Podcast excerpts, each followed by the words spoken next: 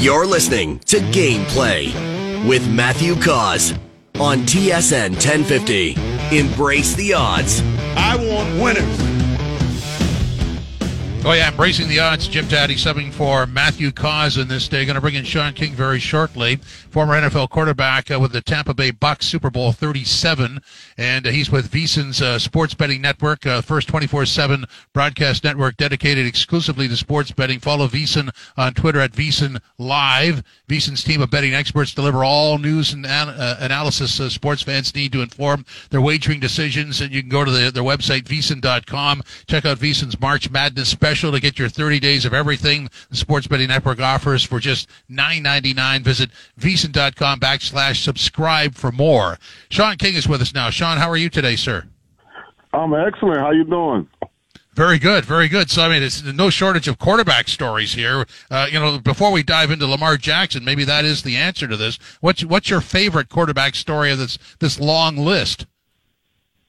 Uh, it's the fact that uh, my parents uh, met a little too early, had me probably a decade too early because I mean, what a glorious time to be an average quarterback. I mean, the compensation point is about 30 million for just guys. So I can't imagine what Lamar Jackson is going to ultimately get whenever he decides uh, to reach an agreement, whether it be with Baltimore or whether it be with another franchise. Yeah, I know how you feel on the uh, the arrival date. that's well put. Uh, well, it's more opportunity today, that's for sure, and way more money. Uh, Lamar Jackson, uh, the franchise tag, was that the thing to, for Baltimore to do, or could you have played that differently? Um, I would never ever represent myself as a professional athlete. Uh, just having finished playing and getting into corporate America, you understand the negotiations. There's always going to be some give and take, some back and forth, because both sides are trying to get the deal that's best for them. And I just think as a human, if you're at the core of those negotiations, there are certain things that are offered, said, uh, that you never are going to completely get over. And so I, I do think that the relationship will end. I think putting the tra- transitional franchise, I think is what it's called, guarantees that Baltimore gets two first round picks as compensation. And it also lets Lamar get into the market and really get a feel for what his ultimate value is. But I tell you this, if Deshaun Watson is worth 200 guaranteed, then damn Lamar Jackson's worth more. Yeah, I, I, don't think anybody would disagree with that. Uh, having said all of that, where, where where do you think Lamar Jackson ends up? I don't have a I don't have a great feel for this. Um, for me, if I was Woody Johnson and the Jets, Lamar makes a lot more sense than Aaron Rodgers. Uh, he doesn't come with the off the field uncertainty that Rodgers brings. I mean, the last three years he's talked about retiring. I mean, he's he's on some kind of delic. I don't know how to pronounce the letters that come in front of the. I know the end of it is delic, and uh, he goes and sits in a dark room for like days at a time. So I, I don't know if that's who I want at uh, almost 40 years old to lead my franchise when there's a one-time NFL MVP that's 26 that's available. So I, I mean, if I was the Jets, that's the direction I would be looking. Uh, I do think there's some other spots that make a lot of sense: Carolina, Atlanta. So uh, we'll see how this plays out. Yeah, the, the, Aaron Rodgers. I mean, it's very similar to Brett Favre. There was a time where you couldn't imagine Brett Favre anywhere, and and then he moved on. It's hard to imagine Aaron Rodgers without the Packers, but but I think that day is here, isn't it?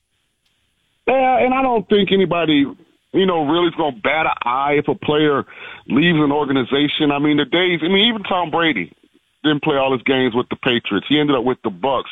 I think with Aaron, it's all of the other stuff. It's the idiosyncrasies that kind of, you know, have become a huge part of his personality. You know, like the inability to make a decision. You know, always, you know, wanting to go on outside platforms and kind of be this woke, let's say, athlete. So I, that's the thing that would alarm me because that's a hard game. I mean, it's a hard game. It's a really, really difficult, you know, uh, pathway to winning a championship. And if a, if my quarterback isn't 100% locked in and committed, then I don't think we're going to win a championship. And why bring Aaron Rodgers to New York if uh, championship is not the ultimate goal? Uh, Daniel Jones, uh, four years, 160 million. What do you think of that deal? I'm happy for him. Um, again, this goes back to uh, my actual age and when I was born, and me wishing that I was born a little bit later because they don't really want to pay Daniel Jones that money. But that's what the market is, and timing is, is, is timing matters in life, and he just so happens to be up at the end of his contract, and so they're going to succumb and lock him in. The problem is, what if he is more like the guy before Brian Daboll got there than the guy that we saw flashes of last year? You're now stuck with him. You can't move off that contract. You can't move away from it. It probably makes him untradeable as well. Yeah, that, I'm glad you said market value because that's a dangerous thing. Although it's it's totally accurate and, and it guarantees people get money. Uh, if, if, you're a team, you have to be very careful about that. Just because it, it's hard to fight against market value because if you don't give him that, he's going to get it elsewhere. But at the same time, you make it stuck. You, you don't really know who you're getting, do you? You're right, and uh, I'm not actually attacking any of the players. So anyone listening, I just yeah. want you to understand the salary cap is just a small piece of the pie for each organization. So think about the money the owners and the league are making if they're capable of paying those salaries. My point is I'm not overpaying for the quarterback position. I know I have a certain amount uh, from a salary cap standpoint to fill the best 53 man roster possible. I don't care what the rate is, what the market price is. I'm not paying 35, 40 million dollars for Daniel Jones, Dak Prescott, Kirk Cousins. I'll start all the way over from scratch rather than be in a situation where I know I'm not going to ever be truly happy. Yeah, I, I totally agree with that, and, and you know, it's it's not anybody's fault. It's just that you have to be in the right position. I mean, the team to be able to to make that commitment because if it goes south, you're in big trouble. Yeah, and the, the worst part about those guys I name is it's never going to really go south, but it's never going north either. She just yeah. kind of on the road driving. Yeah, uh, well said. Uh, Derek Carr, four years, 150 million with the Saints. Uh, what are your thoughts on that one? Uh, I will be very, very interested and fascinated to find out what Carolina's final offer for. Uh, Carr is a very, very religious person. I thought Carolina, Charlotte, Bible Belt in America, much better fit. Uh, they have uh, DJ Moore, some other pieces there. Like the thing with New Orleans is Michael Thomas hadn't really showed a desire to play football. That's the wide receiver. Alvin Kamara has this legal situation hanging over his head. So I'm anticipating that he's going to miss majority or all of this upcoming year you know, because of the incident last year at the Pro Bowl here in Las Vegas. So without those two, is New Orleans really that talented? I know Chris Olave showed a lot of good things as a rookie, but I, I don't love that roster. But uh, I guess there's familiarity with him and Dennis Allen from their time in uh, Oakland with the Raiders. So, so we'll see if it works. Yeah, absolutely, we will. Uh, Geno Smith, uh, three years, seventy-five million with Seattle, uh, including an additional thirty million in incentives. That's a nice deal, isn't it? Yeah, and I think Geno earned his because Geno failed with the Jets, and it was because of immaturity. But that happens to young athletes. Like I don't, you know, think a young athlete making a mistake should cost them their career. And, and Geno came and sat and learned under Russell and, and learned how to be a pro and, you know, really got himself to a position where when he got his next opportunity, he took full advantage of it. And so I think he earned it. I think he deserves it. Uh, I think it also puts uh, Seattle in a position. I would not be shocked if they draft a quarterback at five in this upcoming draft uh, an Anthony Richardson type that they could let sit for two years and learn under Geno. So uh, shout out to Geno Smith, man. He's come a long way from that immature player out of West Virginia who was selected to the Jets initially. Yeah, you step into a situation where you're asked to sort of save the team at a young age, and if it goes south, you have to wear that. Um, Carson Wentz released by Washington. Do you think he ends up somewhere?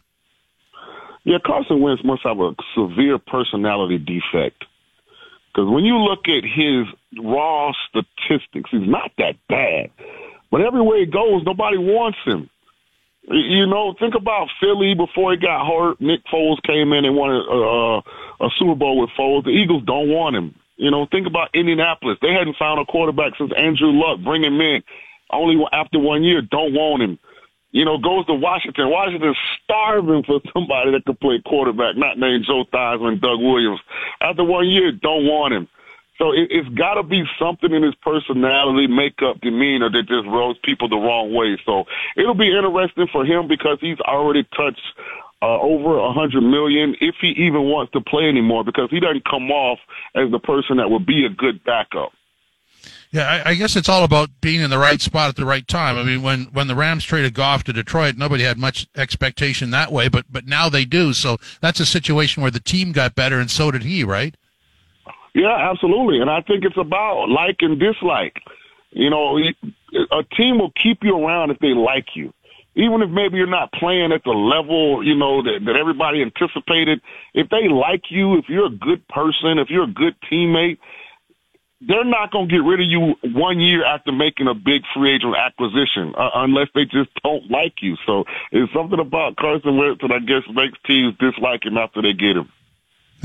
Shaun, thanks very much. Appreciate you stopping by. All right, shout out to the Leafs. They brought home the money last night. Puck Stradamus is player of the day. They made me worried, but they scored those two goals late. Never in doubt. Oh, thank you. Appreciate that, man. Okay, Shaun King, former NFL quarterback, member of the Bucs, Super Bowl winners in 30 uh, Super Bowl 37. Uh, yes, guy, that's 20 years ago. Where did that go? I love what he said about wishing his parents had met uh, 10 years later. Uh, you know, there's a lot of opportunity, a lot of money in certain situations, and, and I like that. And, and you know, market value is a, a, key thing. You'll hear it in all sports in the off season. Why did, did you pay this guy that much? And it has nothing to do with the guy. I've said this a million times. You have to take the personality out of the equation. It's salary cap driven. It's market value, and that's what the player's entitled to. But when you're on running a team, team, you have to make sure that when you're doing that, if your team's on the way up, that they're ready to make that commitment, and they're also guaranteed they have they have to also be assured that the guy's going to deliver that way that you know a lot of those things don't get uh, taken into consideration in the analysis but those are very difficult decisions to say the very least. And and boy we've seen them go south in all sports and, and they're hard to get out of because it's market value. That's what the player's worth you know going into the contract. But if he doesn't live up to it then he's not worth it. And then you got a contract you got to find a way out of. Anyway, that's a long story to get to this or that. That's next. This is gameplay on TSN 1050, TSN1050.ca, and the iHeartRadio app.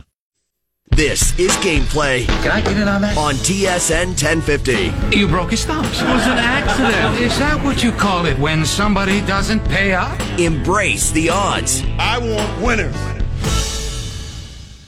Homer, please don't make me choose between my man and my God because you just can't win. There you go again. Always taking someone else's side. Flanders, the water department, God.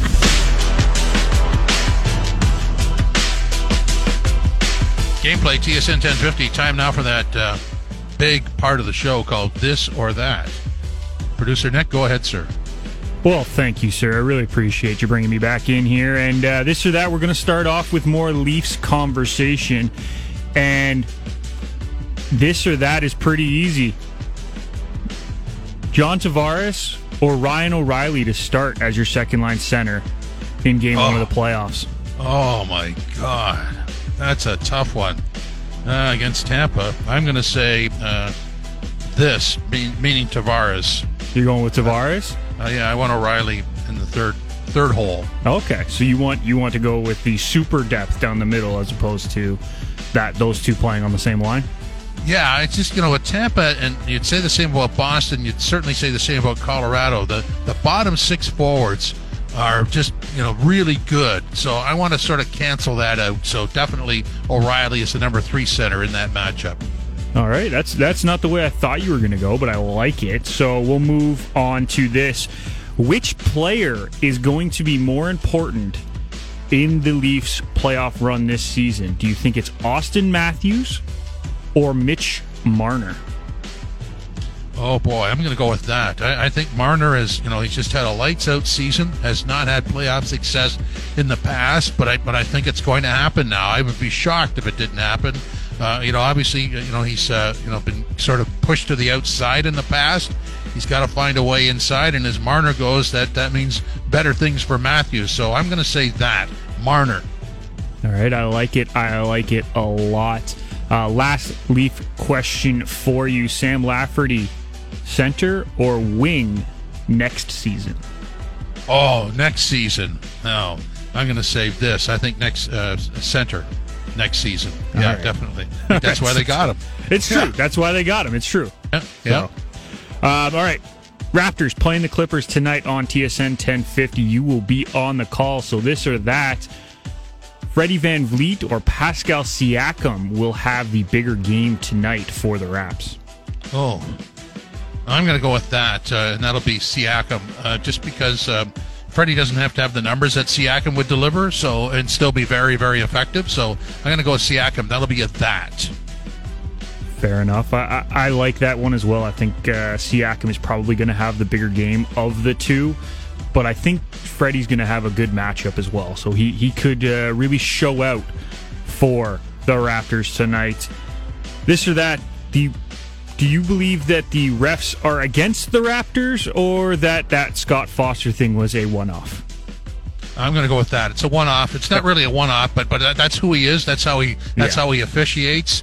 Um, as far as refs against the Raptors, I think every team in the league has that story. It, it's a tough game to watch when you're trying to figure out. First of all, in the paint, the travel. Oh boy, um, the fouls. Uh, you know, you review them and. Uh, you, you don't see any contact and you go what what is that all about uh, it's just it's a tough game to understand there's obviously a lot of things go on but the foul calls are very difficult at times i gotta say They very much are, and and I would never want to be a referee because there's too many difficult calls to make in a professional game, and it just happens so fast. You're asking for problems at that point. Um, recently, the salary cap conversation has obviously come up in the NHL around trade deadline, and in other sports, the salary cap doesn't seem to be as big of an issue. So, this or that, would you like the NHL to continue with the salary cap system, or would you like to see them modify it or completely get rid of it? Well, first of all, I'm going to say they'll never get rid of it. Um, I don't know how they would modify unless they put in a soft cap with a with a luxury tax. But but I I, I, I think that something has to be done. Uh, you know, you can't have teams acquiring just a, a ridiculous amount of LTIR players, dead contracts, um, and you know if you're going to limit how many contracts you could pay uh, in terms of re- re- retention salary. That's three. I don't see why you couldn't do that with LTIR. So I'm going to go with that. They should modify it. Um, and I think that any CBA that lasts for a long time has to be modified anyway. Th- They'll never get rid of it. I know that. It's just there to stay. Valid. It's just a conversation that's come up, so I figured I would Oh, bring sure. it to your attention. Um, this or that for the Raptors. I'm going to go back to them. Would you rather the Raptors finish in a play-in spot, have to go through the play-in and get through the get into the playoffs? Would you rather them finish outside of the play-in spot? Oh, I'm going to go with this. They should always be in the in the playoffs or playing whatever you want to call it. It's just a more positive ending. And you remember that season when they were in Florida and they just the wheels fell off. And I know they got Scotty Barnes for it, but boy, the the the, the wear and tear on the roster is just uh, catastrophic. It's just not something you want to revisit time after time. Look at Detroit. I mean, they could end up with the number one pick again and still, you know, still struggle. I mean, it's just it's very tough to you know. People always say it's tank and you know, bottom out you get this guy. Yeah, you get that guy, but you need more than that guy. It's a long process to build from scratch. Long process, not very enjoyable. Yeah. Um, continuing the NBA, I don't have much to add to that, so I don't know why I just said yeah. But um, which young NBA squad has surprised you the most this season?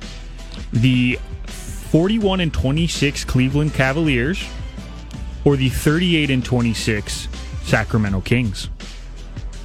I'm going to go with Cleveland. I didn't have much in the way of expectations there. It's a pretty good ball team. Raptors have had their uh, run-ins with them, so uh, without any uh, long dissertation or explanation, going with the Cleveland Cavaliers. How about yourself? I'm I think I'm more shocked by the Sacramento Kings and it comes down to one player and that's Donovan Mitchell. Because when he went to the Cavs, I knew that they were going to be better than last year. Maybe not as as much better as they've been this year as I expected. But the Kings have really surprised me this season, so I'm going to lean towards the Kings there, Tatti. Okay, That's all I got for you for this or that. that's it, right?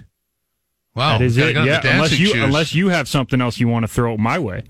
no, I'm, I'm sorry, I'm all this and that out. Uh, That's you know, all I- good. Yeah, I, I still want to go back to uh, Shaun King and the, the market value, uh, but that's just a that, that's a scary premise. Uh, you know, it's got nothing to do with the player. You're you're entitled to that money, but boy, you got to be in. You got to sort of massage that roster to the right spot where if that ever comes up, you could get out of not signing that player if you're not 100 percent sold on him. Market value is a scary premise for me. It really is, and you look at the Daniel Jones one specifically. Four years at 40 million it, that's not a, ooh, let's see how it goes. It is market value, but let's see how it goes. That's a commitment. Four years is a commitment. You can't get rid of that contract. There's no hiding that contract. There's no cutting that contract. The dead cap will kill you if you try to cut that contract. They are locked in for four years with Daniel Jones. He needs to be the Daniel Jones that we saw last year, who, by the way, wasn't incredible. He was good. Yeah right? Like I know. So so that's the timing also on market value. Is a guy could be good, and market value dictates. And and boy, if you're not comfortable with that, get the heck out of it. Yeah. Do, do not sign it because it's not good for the for the team or the player. Although the player's going to be all right with that kind of money, but. Uh, that's a. I uh, hope they're all right with that kind of money. Are you kidding me? Forty million a year. yeah, it's it's uh, great money for the, the kids, the grandkids, and, and the like it covers four generations. I, I, would assume. Yeah, I wouldn't you know, know what, but uh, you know what blows my mind, Tatti? How how many touchdowns do you think Daniel Jones had last year? He had a good uh, year, but how many yeah, touchdowns do you think he threw? I, I, wouldn't even have a clue. I don't, I don't think they had. Uh, you know, this is not a uh, about to launch into greatness story, is no, it? No, he threw fifteen. Yeah. Oh wow, fifteen huh. touchdowns quarterback's a great thing, but uh, if you don't have the if you don't have the line receivers and defense, it's not that great, is it? He only threw five interceptions, but fifteen touchdowns. Are you kidding me? Like how is 40, this 40 million bucks? Forty million bucks for fifteen touchdowns. Gotta love it. Well, I don't, I don't know where you go with that. That's just a that's a bizarre situation. Yeah, it's it's one of those ones where it just kind of shocks me that that was the year that got him the big contract. His rookie year, he put up twenty four touchdowns and just less than 200 yards less than this year. Okay, so I'll give you the hockey version of that. Um, uh, the the one that's really fresh in mind is obviously watching the game last night. You're looking at Timo Meier and you go, yeah, ten million dollar qual- qualifying offer. That's why the Sharks traded him. What a massive trade that was. I think there's 13 parts to it. Yeah. Uh, but if but if you're New Jersey and and you don't go deep in the playoffs, and then what do you do with the guy? I mean, he's a good hockey player, but is he that good of a hockey player? I don't That's know. a great my, question. My my line was always I'd rather have two guys at five point five than one at eleven. Yeah, I, I agree with you. If you can find two guys who are worth five point five each, those are solid contributors in the NHL. Boston And- seems to do it. Yeah, exactly. We saw Colorado kind of do it last year. Right? We've seen Yeah. teams do it and have success with it. It's worth it if you can find the right guys for those price ranges. So that's you know that's in your your team building 101 is uh, be careful what you wish for because if you get it you have to re-sign it. Absolutely. 100% agree, Tatti. Okay, we're going to step out. Coming up next, Jevohn Shepherd, our broadcast partner on Raptors coverage. He's going to give us the, the 101 on the Raptors as they get set to take on the Clippers. It starts at 9.30 on TSN 1050. Up next is Traffic. It's brought to you by Jan Pro, proudly serving Canadian businesses for over 25 years. Put your trust in Jan Pro, the leader in commercial cleaning and disinfection services. Visit janpro.ca today.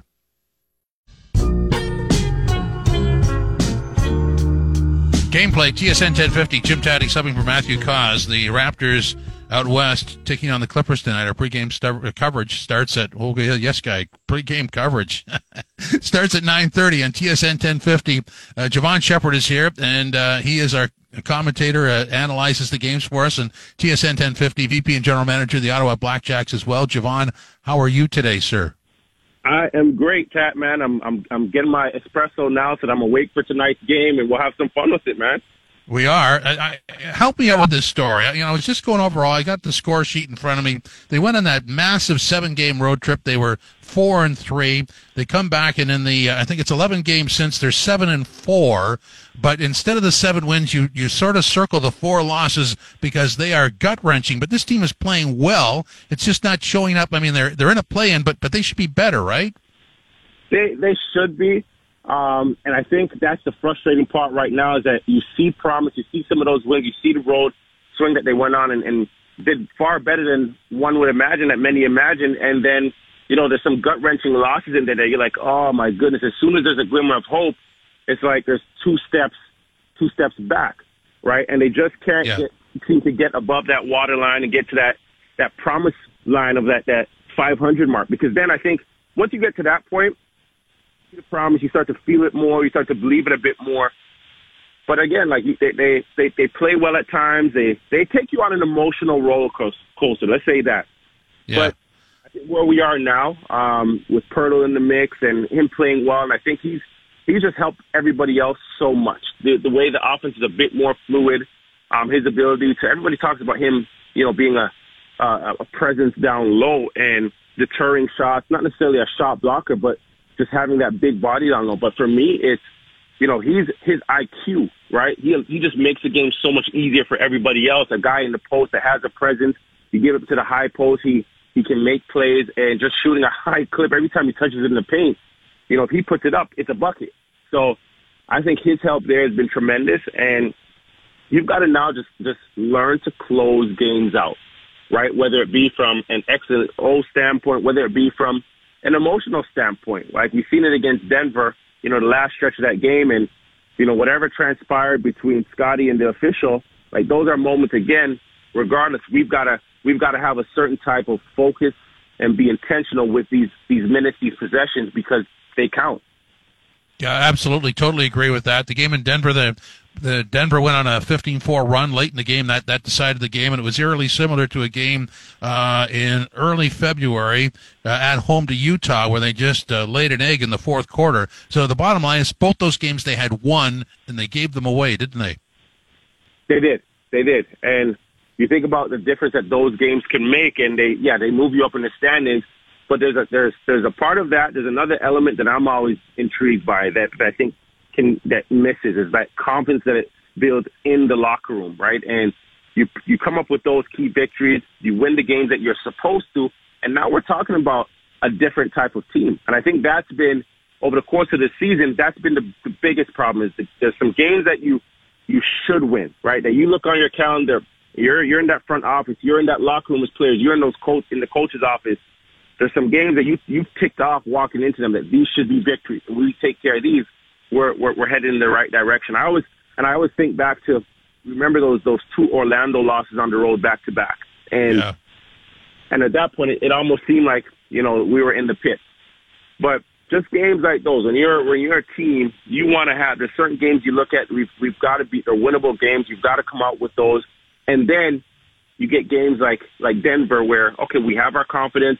We've we've won before. We know how to win. We come up with those big wins, and now it's, it's a different team. It's a different brand of basketball you're playing. Guys go into the games and go into those fourth quarters, those late fourth quarters, with a swagger about them, and it's not even about you know what coach Nurse is drawing up or the execution on the on the on the defensive end. We just believe that we're going to come out with a victory, and you'd be surprised how much that does for you just in itself, just that swagger. You know, it's an interesting team. You said emotional roller coaster before, and I totally agree. So what you said about Poeltl and what he brings to the table, uh, you realize that before this, they didn't have that. Uh, I mean, that has to be really taxing on a roster to try and make up for that void. What are your thoughts on that? It's it, it is taxing. I think that's the best word to put it. It's taxing. It's frustrating. It's exhausting because you have essentially um, you have guys that are, that are forwards defending and playing the, the center position, offensively and defensively. So naturally, there's going to be some some wear and tear there. You're going to get beat down. You're out of position. So you're also learning different cuts, different movements from those positions, right? Now you have somebody to alleviate some of that and take on, you know, just physically some of the, you know, bumping and, and, and battling with those bigger positions. And I think that that that helps immensely, right? And even if you think back to that that Denver game, um, Poeltl wasn't matched up on Jokic at all. But what you had was was OG on Poeltl, uh, OG on on Jokic, and now you're using Poeltl to come on that that weak side. You're using him to double down. You have a bigger body to double down. You have okay now that you have OG on on him. If a shot goes up, you have that bigger body, that center, that presence that's in rebounding position. So just little things like that um, alleviate so much from your from your team, right? So I think that's that's important to have. Um, now you have guys back in their natural positions. Now you have guys playing to their strengths. You also have another guy on the floor that's from that, that post position. That's another facilitator. So there's not as much pressure on Fred. There's not as much pressure on Pascal to orchestrate and get guys shots. Now, whatever they're doing is an addition to what you already, what you're getting from Poeltl and, and, and Fred. You can get Pascal back to just, you know, focus on scoring the basketball. You can get Gary back to just making shots. You can get OG back to just to focus on defend, defending, getting out in transition, and not falling over every time he, he tries to attack or gets the ball in the post, right? So somebody takes those pressures off. So I think that's where you're getting, you know, that subtle change, and we we call it a change, but at the same time, we're just we're we're bringing back what we originally had. Like this right now, Yeah. what you're seeing is is what that front office envisioned when they drafted Poeltl, when they drafted Pascal, when they brought in Fred. Yeah, and it, it's just an interesting study because, as you say, they brought him back, but but in the meantime, there's about a three-year void but what- for when Gasol and Ibaka leave, and there's really they aren't really replaced. I mean, they try to do different things, and, and it makes you appreciate. I'm not being negative here, but it, it makes you appreciate how what they achieve because that's a big hole on the roster. Yeah, I think you realize how big it is once you have it again. Um, and you also realize that you're fighting an uphill battle before, right? You just imagine Yeah. for those guys night in, and there's times before, and we, we talked about it, we talked about it on post game and pre game before.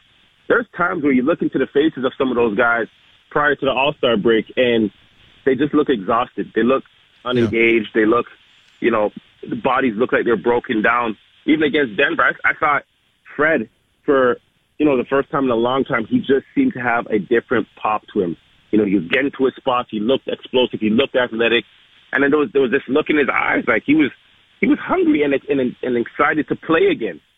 And I think that comes from just alleviating and, and just taking the weight off some of the guys' shoulders so that they can be recalibrated. They're refreshed. Okay, let's go down the the officiating road. Um, not as a criticism, but it, it, just it's sort of a it, it. You know, I always say, you know, you're selling entertainment, and how entertaining is it when there's a call made on the floor and most people don't understand why it was made? I mean, that's just not entertaining at all. Now, I think you to understand that if you listen to the tape uh, when when it happened, Scotty said something. It wasn't directed at anybody, but the official who made the call, his back was to him, and, and obviously this man has a, a no tolerance for for any verbal exchange after the call is made, which is to me somewhat arrogant. I mean, I just it's just a it's a here's what I'm going to say. It's a bad look, and it's not entertaining. What do they do about this? Yeah. So for me, I, I think you are, players are always going to have something to say. They're always going to have some chatter. I was disappointed, and I'm I'm from the, the school of you never want to give the refs the opportunity to take over a game, to control a game, to to really dictate the outcome of a game. In that moment, I'll tell you, I was extremely disappointed with the official Scott Foster because you look at you look at that whole sequence, and even the other two officials, they seem to be surprised, right, and didn't really even know where that technical was going. But my my thing is this: as an official, you understand the emotional climax of the game and the point of the game, right? These players and these teams have more riding on this game than you do because they're evaluated on wins, they're evaluated on losses. As an official, you're not evaluated on wins and losses.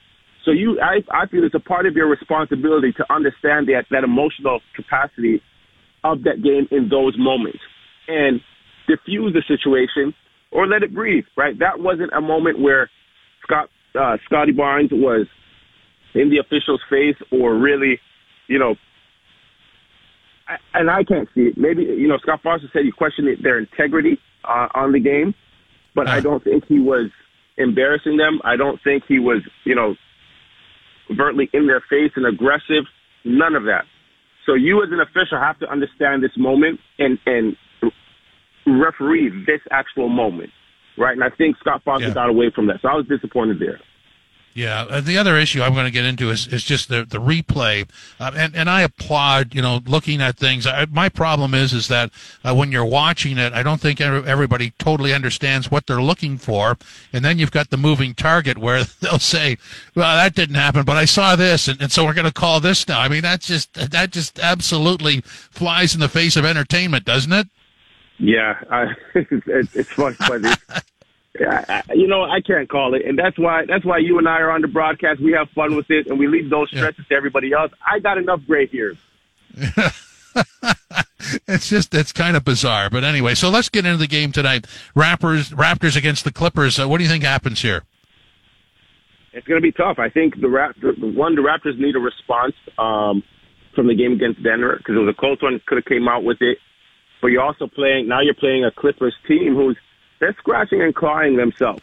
Right? They're Yeah. digging themselves out of a hole, and right now they have Kawhi back. You know, they're integrating Russell Westbrook into their team. They have Eric Gordon. That's that's a return. So there's a there's a lot of moving parts for them. But at the same time, they need to gain some momentum over the course of this last, you know, half lap of the season, going into play and going into playoff situation for them. So you're going to get a tough bout. You're going to get um, a gritty match. I think for the Raptors, you, you've got to understand it's going to be a physical game. You look at their you look at their their lineup. You know, this is a big team, right? This is a big team. It's a physical team. And this is a team with a lot of experience, right? So the room for error for the Raptors is going to be so small. They've got to go out, and I think they had an amazing, you know, focus against Denver. They were intentional. They executed well, and it's got to be that exact same brand of play, that style of play that they had. Whether that was, you know, designed and you know coming down from the coaching staff with the players, whatever it is, you've got to bottle that up and have that same effort against this Clippers team. This is an extremely talented team. There's no way around that and Kawhi's playing at since I believe it's since, since January 1st, since the, the turn of the new year. He's been playing really good basketball. He's he's back to the form of you know when he was with the Raptors and, and carried them. So you you know what you're dealing with there. Um, and and they have a number of pieces. So this is going to be one of the ones where if they come out and play, the, you know, up to their potential, up to their skill level, up to their the, the level of focus that we've seen in the last match, yeah, we have a we have a great game. Uh, going to need help from the bench, and, and it's done. I think it's done a nice job with Achiuwa, you know, formally starting now, going to the bench, and same for Gary Trent Jr. Finally, have some depth there, right?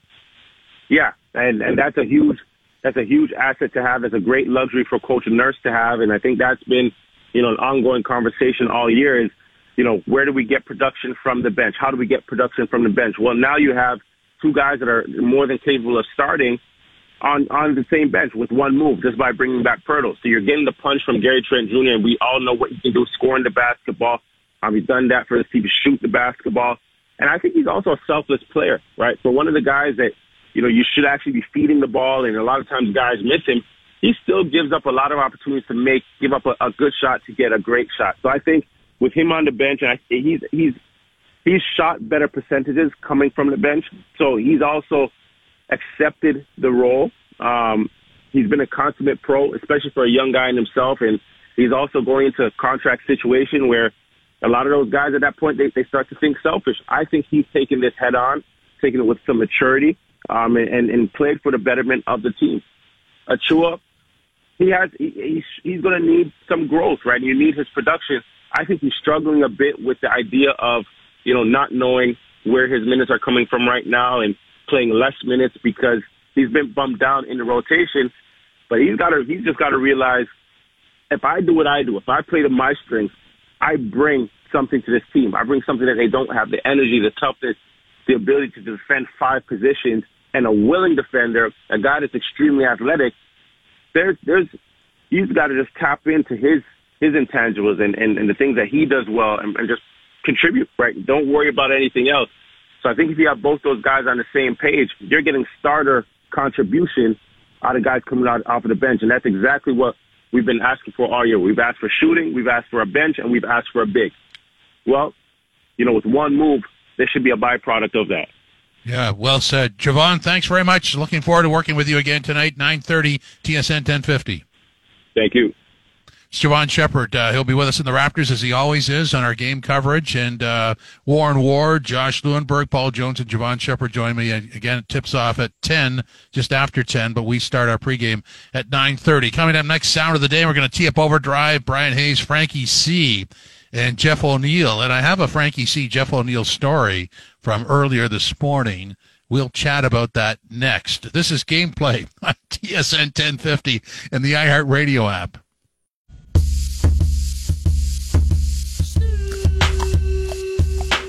Oh, gameplay, final segment. Jim Tatti subbing for Matthew Cauz. In again tomorrow, in again on Friday, and also in again next Monday.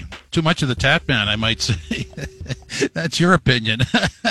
anyway, uh, so this morning it starts off with a text from Jeff O'Neill. Uh, I got into something last night. I, you know, sometimes I put out tweets just to annoy people, and one of them was the Leafs goal had an odd look. So when I first started working with O-Dog, I used to say odd look and non-negotiable, and then of course he took them for his, and, and that's okay because they're not registered and they're just taglines and and whatever. But I did that on purpose, and obviously both O-Dog and Frankie C made notice of that. And so I wake up this morning to a text from O-Dog saying, Tatti, stop stealing mine and Frankie's lines, you stiff.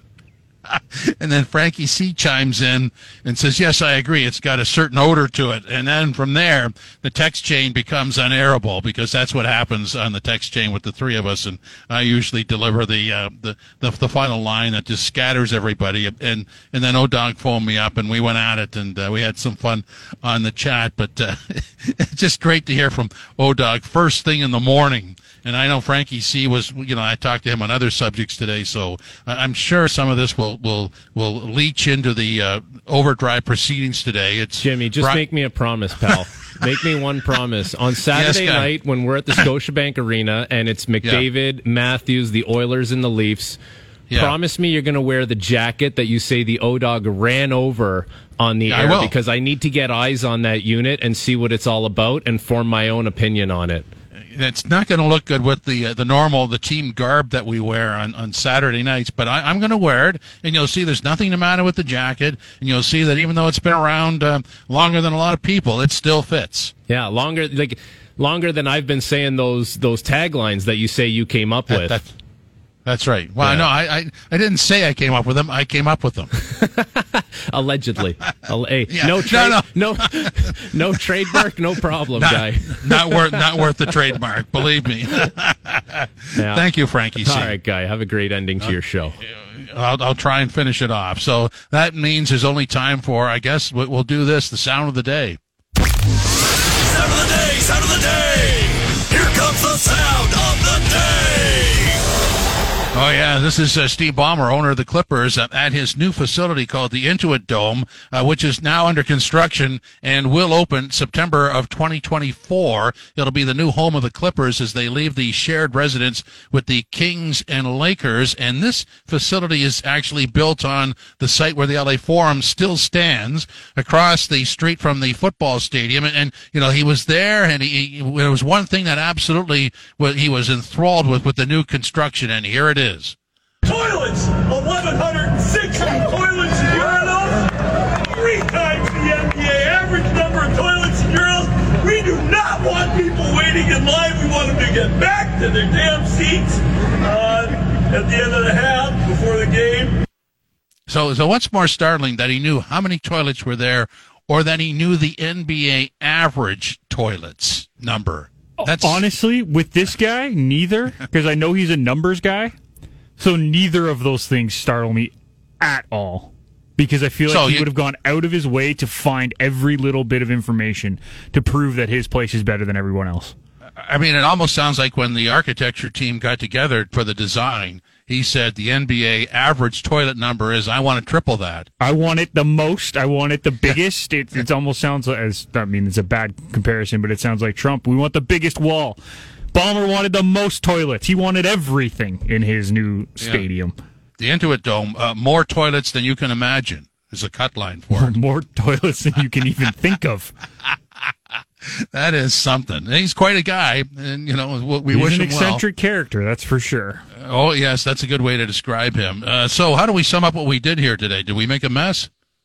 I think we, we handled a, a very interesting Wednesday. Lots of great guests. Alter was fantastic on the Leafs. Shaun King, always one of the best from VSiN. And Jevohn is amazing talking about the Raps. I think we did a good job today. Yeah, I, I'm gonna I'm gonna concur with that. Uh, you know, it's, uh, it's stepping into somebody else's show is not easy for me to do, but but I think uh, I think it worked, and I, apparently I've been renewed for tomorrow, Friday, and and next Monday. So, as I said, too much Tatman maybe. Yeah, you're stuck with me for the rest of the week, so that'll be fun. So we got lots to go over for uh, the next two days, sir. Okay, so Overdrive is next. I got a couple of things to do on the way out. Gameplay on TSN 1050. Oh boy, Gameplay on TSN 1050 was brought to you by FanDuel. Make every moment and more and get your winnings fast when you download the FanDuel Sportsbook app today. Uh, and traffic, we're a little ways from that. We're a minute away from that, so I'm not going to do it right now, but we're going to end up with traffic at 5630. Uh, so in the meantime, we've got Lakers tonight, uh, not Lakers, Raptors tonight against the Clippers. Boy, I'm just stuck in LA, aren't I? Um, I think the the, the Raptors are going to right win. city. At least you had Yeah, the right I- city. I did. I I think the Raptors are going to win this game. How about yourself? I want to believe in the Raptors in this one as well. So I'm going to lean towards the Raptors, but I I'm think I'm more confident with my Siakam over 34 and a half points, assists, rebounds if I'm betting on the game.